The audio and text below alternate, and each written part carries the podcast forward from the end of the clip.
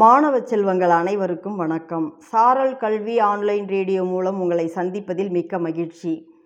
வாசிப்பை நேசிப்போம், அத்தியாயம் 31.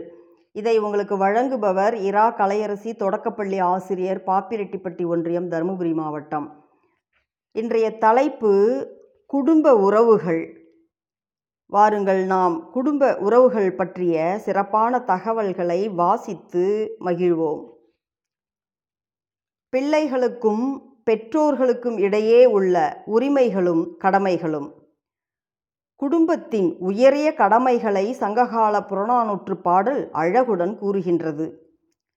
ஈன்று புறந்தருதல் என் தலை கடனே, சான்றோனாக்குதல் தந்தைக்கு கடனே, வேல் வடித்து கொடுத்தல் கொள்ளற்கு கடனே, நன்னடை நல்கள் வேந்தற்கு கடனே, ஒளிருவாள் அருஞ்சமம் முறுக்கி களிறு எரிந்து பெயர்தல் காளைக்கு கடனே என்று எடுத்துரைக்கின்றது.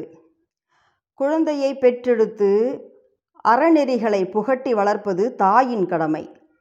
சான்றோனாக்குதல் தந்தையின் கடமை. தன் நாட்டு மக்களுக்கு நன்மை செய்தல் மன்னனின் கடமை. போர் புரிய கருவிகள் செய்து தருவது கொல்லனின் கடமை. போர்க்காலத்தில் நேர் நின்று போரிட்டு அறத்தை நிலைநாட்டல் ஆண்மகனின் கடமை என்பது இப்பாடலின் பொருளாகும். மேலும் தந்தையோடு கல்வி போம், தாயோடு நல்லொழுக்கம் போம் போன்ற கருத்துக்களும் இதற்கு உடன்பாடான உள்ளதை காணலாம். இத்தகைய பொறுப்புகள் காலங்கள் தோறும் பின்பற்றப்பட வேண்டியவையாகும்.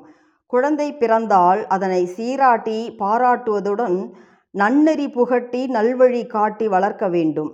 இதையே வள்ளுவர் தந்தை மகற்கு ஆற்றும் நன்றி அவையத்து முந்தி இருப்ப செயல் என்றார். அதாவது தந்தை தன் மகனை அவையில் முதன்மை சிறப்பு பெற்றவனாக உருவாக்க வேண்டும் என்பதே இதன் பொருள். மேலும் மகன் தந்தைக்கு ஆற்ற வேண்டிய கடமையாவன என்பதை வள்ளுவர் மகன் தந்தைக்கு ஆற்றும் உதவி இவன் தந்தை என் நோற்றான் கொள் எனும் சொல் என்று கூறுகிறார்.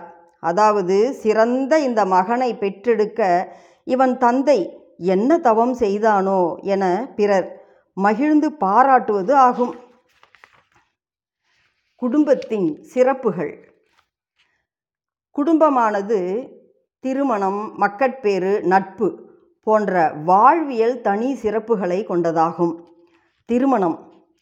உலகிலுள்ள அனைத்து உயிரினங்களும் தம் இனத்தை பெருக்குகின்றன. அதேபோல் ஆறறிவு பெற்ற ஆண் பெண் இணைந்து வாழ சமூகத்தின் அங்கீகாரமும் ஒப்புதலும் தேவைப்படுகிறது. இதுவே திருமணம் என்பதாகும். தொன்மை காலம் முதல் இன்று வரை திருமணம் ஒரு புனிதமான சடங்காக தமிழ் சமுதாயத்தில் மதிக்கப்படுகிறது. திருமணம் செய்யாமல் சேர்ந்து வாழும் வாழ்க்கையை சமூகம் ஏற்றுக்கொள்வதில்லை. திருமண வாழ்க்கை இல்லறம் என்று அழைக்கப்படுகிறது. அதாவது இல் என்றால் வீடு, அறம் என்றால் தர்மம். இதனை வள்ளுவர் அரண் எனப்பட்டதே இல்வாழ்க்கை, அஃதும் பிறன் பழிப்பது இல்லாயின் நன்று என்ற குறள் மூலம் அறநெறிப்படி வாழ்வதே இல்வாழ்க்கை, அதுவும் பிறர் பழிக்கப்படாமல் வாழ்வது நன்மை பயக்கும் என்று உணர்த்துகின்றார்.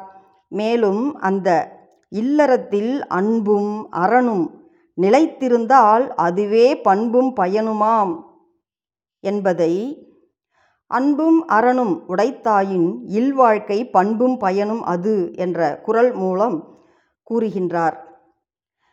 மேலும் ஆணோ பெண்ணோ இவ்வுலகத்தில் முறைப்படி வாழ்ந்தால் விண்ணுலகில் தெய்வமாக மதிக்கப்படுவார்கள் என தெய்வப்புலவர் திருவள்ளுவர் பின்வரும் குறள் மூலம் கூறுகின்றார்.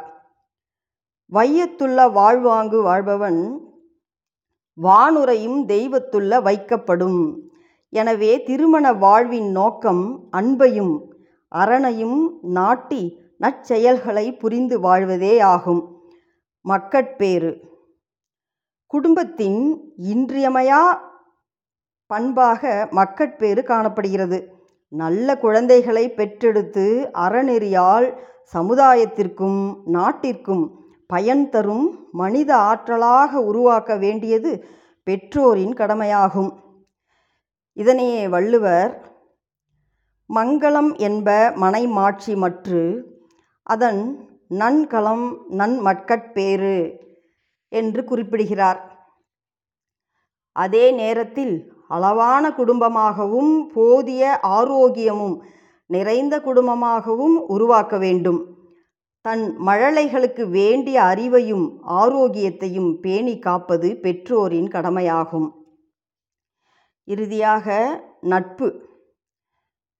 நட்பு என்பதை ஒருவருக்கொருவர் எதையும் எதிர்பார்க்காமல் அன்பு பாராட்டும் நிலை என்று கூறலாம்.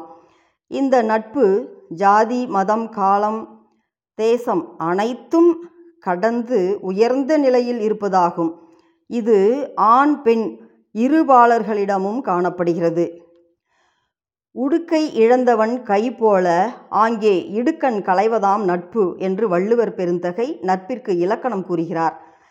தன் நண்பருக்கு இடர் வரும்பொழுது அதற்கு உடனடியாக சென்று துயர் துடைப்பவன் உண்மையான நண்பன் என்று வள்ளுவர் குறிப்பிடுகிறார். அதாவது ஆடை நெகிழும்போது கரங்கள் எந்த வேகத்தில் சென்று அதை தடுத்து நிறுத்துகின்றதோ அதே வேகத்தில் நண்பன் தனது நண்பருக்கு உதவுவான் என்பதாகும். அன்பிற்கும் உண்டோ அடைக்கும் தாழ் என்பது போல் அன்பின் மிகுதியால் உருவான இரத்த சம்பந்தமில்லாத நல்லோர் நட்பு வளர் நிலவினை போன்று நாளும் வளர்ந்து பிரகாசிக்கும் என்பது அனைவரும் அறிந்த உண்மையாகும். எனவே குடும்பத்தில் இரத்த சம்பந்த உறவுகளுடன் நட்பு என்னும் நிலையும் அதிக பங்கு வகிக்கின்றது என்பதை நாம் உணரலாம். நன்றி மாணவர்களே, மீண்டும் ஒரு நல்ல தகவலோடு சந்திக்கலாம்.